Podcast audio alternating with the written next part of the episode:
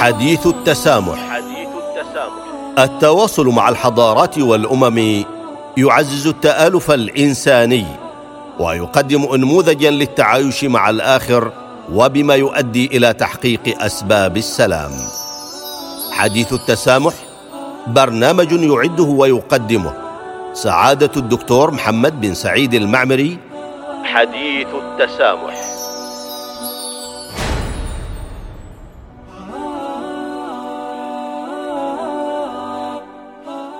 بسم الله الرحمن الرحيم، الحمد لله والصلاة والسلام على رسول الله وعلى آله وأصحابه أجمعين.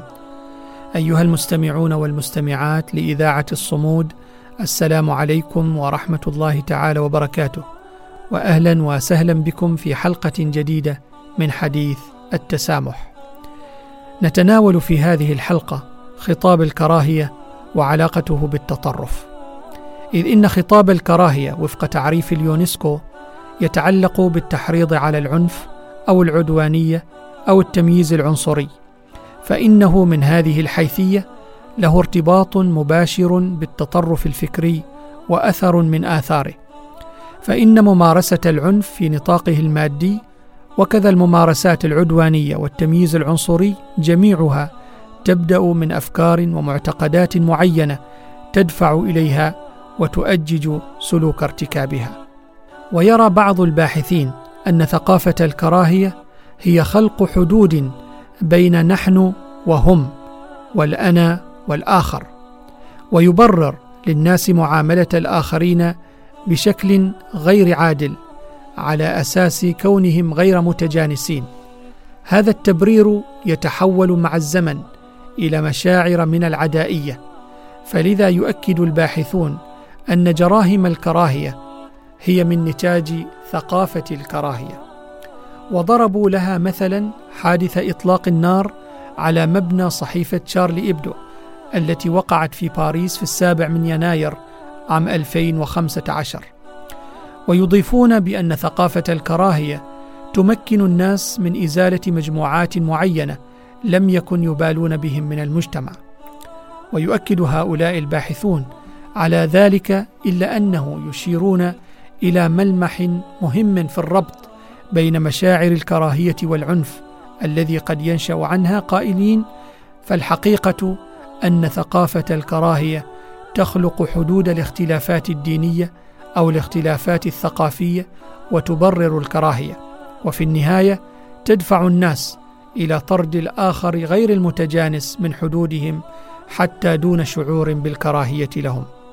انتهى كلامهم. ومن جانب آخر، ففي منتدى مدريد سنة ألفين تم الاتفاق على أن الإرهاب يستمد قواه من الرعب والخوف والكراهية، وبما أن السلطات هي المسؤولة عن تأمين الحرية ومن ضمنها الحرية الدينية، فتقع على عاتق الزعماء ومن ضمنهم الزعماء الدينيون مسؤولية عدم استغلال الحرية لتشجيع تبرير هذه الكراهية أو التعصب أو الحرب ذات الدوافع الدينية. ولتحقيق ذلك يرى المنتدى منتدى مدريد ضرورة التشجيع الدائم للحوار الثقافي والديني بواسطة الحوار المحلي وأثناء برامج تبادل دولية، وأنه يجب على السلطات وعلى وسائل الإعلام مراجعة تعابيرها بشكل دائم لضمان عدم التقوية المقصودة للأهداف الخاصة للإرهابيين كالخوف والرعب والكراهية. واقترح المنتدى في ذلك الوقت إنشاء برامج وطنية ودولية لتقييم المظاهر العنصرية والمجابهات العرقية والتطرف الديني وتأثيرها على وسائل الإعلام. ويقترح المنتدى كذلك مراجعة الكتب المدرسية في نظرتها الثقافية وفي التسامح الديني. ويؤكد المنتدى بأنه وإن كان الفقر ليس سببا مباشرا للإرهاب، فإن بإمكان السياسات الاجتماعية والاقتصادية المساهمة بالتحقيق من الحرمان ومن تأثير التغيرات الاجتماعية والاقتصادية السريعة التي تولد الحقد، هذا العنصر الذي طالما استغله الإرهابيون. وفي البند خامسا من ميثاق شرف المواقع الإلكترونية ضد خطاب الكراهية أدان المنتدى إنشاء أو تأسيس أو تشكيل مواقع أو منتديات أو مدونات تحض على الكراهية أيا كانت تلك الجهة المؤسسة رسمية أو أهلية أو من مؤسسات المجتمع المدني.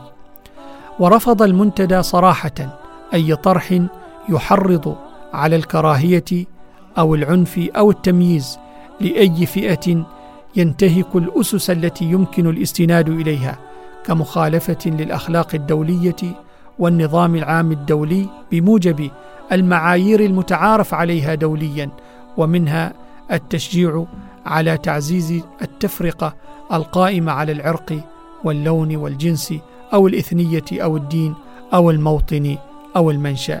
انتهى البند الخامس من ميثاق شرف المواقع الإلكترونية ضد خطاب الكراهية. حديث التسامح. التواصل مع الحضارات والأمم يعزز التآلف الإنساني ويقدم أنموذجا للتعايش مع الآخر وبما يؤدي إلى تحقيق أسباب السلام. حديث التسامح برنامج يعده ويقدمه سعادة الدكتور محمد بن سعيد المعمري. حديث التسامح.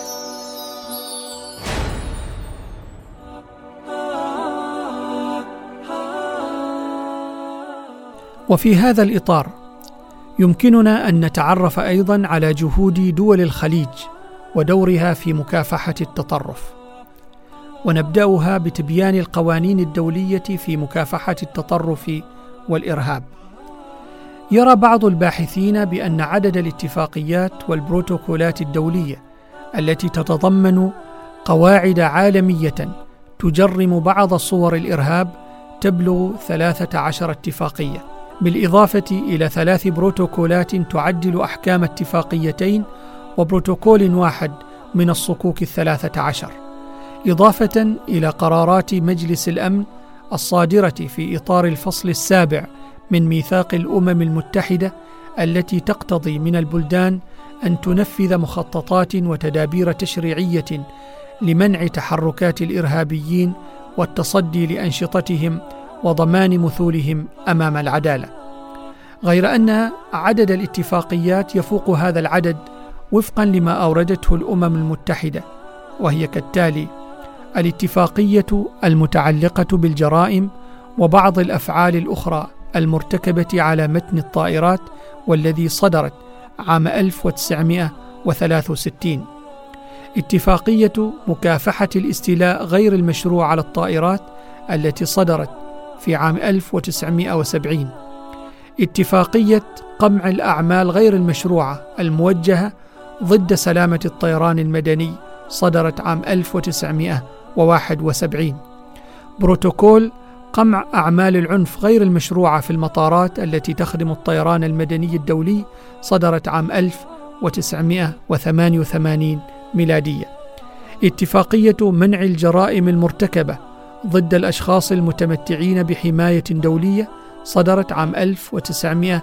وثلاثة وسبعين ميلادية، الاتفاقية الدولية لمناهضة أخذ الرهائن والتي صدرت عام ألف وتسعمائة وتسعة وسبعين، اتفاقية الحماية المادية للمواد النووية والتي صدرت عام ألف وتسعمائة وثمانين، اتفاقية قمع الأعمال غير المشروعة الموجهة ضد سلامة الملاحة البحرية صدرت عام ألف وتسعمائة وثمانية وثمانين، بروتوكول قمع الأعمال غير المشروعة الموجهة ضد سلامة المنشآت صدرت عام ألف وتسعمائة وثمانية وثمانين، اتفاقية تمييز المتفجرات البلاستيكية صدرت عام ألف وتسعمائة وواحد وتسعين، الاتفاقية الدولية لقمع الهجمات الإرهابية صدرت عام ألف وتسعمائة وسبعة وتسعين ميلادية، الاتفاقية الدولية لقمع تمويل الإرهاب صدرت عام ألف وتسعمائة وتسعة وتسعين، الاتفاقية الدولية لقمع أعمال الإرهاب النووي صدرت عام ألفين وخمسة ميلادية، اتفاقية الحماية المادية للمواد النووية صدرت عام ألفين وخمسة ميلادية، بروتوكول قمع الأعمال غير المشروعة الموجهة ضد سلامة الملاحة البحرية، صدرت عام ألفين وخمسة ميلادية. فهذه بعض القوانين الدولية المتعلقة بمكافحة التطرف والإرهاب التي صدرت من منظمة الأمم المتحدة والمنظمات الدولية.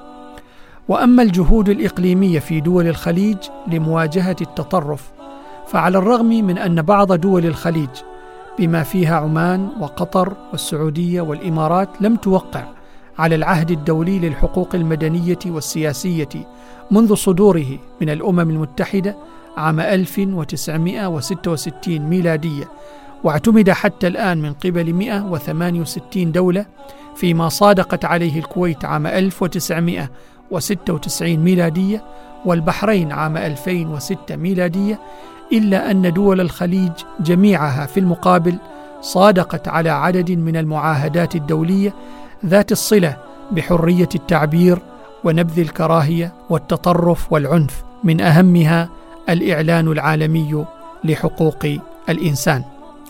وعملت دول الخليج مجتمعة على معالجات قانونية وإعلامية تحد من التطرف، مثل إصدار اتفاقية دول مجلس التعاون لدول الخليج العربية لمكافحة الإرهاب والتي صدرت عام ألفين وأربعة ميلادية، والاستراتيجية الأمنية الموحدة لمكافحة ظاهرة التطرف المصحوب بالإرهاب لدول مجلس التعاون لدول الخليج العربية والتي صدرت عام ألفين وثلاثة ميلادية.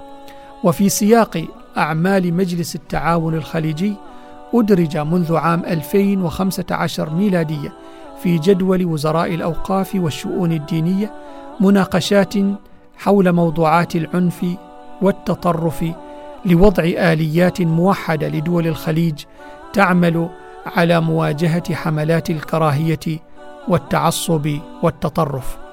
كما أن القوانين المحلية لدول الخليج تحمل مواد صريحة في الحد من كل مظاهر التمييز والعنصرية والتطرف ومكافحة الإرهاب.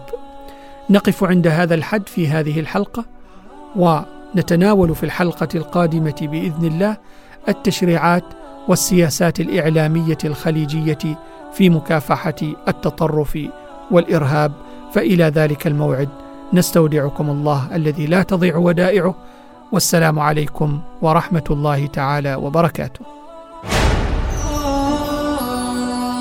حديث التسامح. حديث التسامح التواصل مع الحضارات والأمم يعزز التآلف الإنساني ويقدم أنموذجا للتعايش مع الآخر، وبما يؤدي إلى تحقيق أسباب السلام. حديث التسامح برنامج يعده ويقدمه سعادة الدكتور محمد بن سعيد المعمري. حديث التسامح.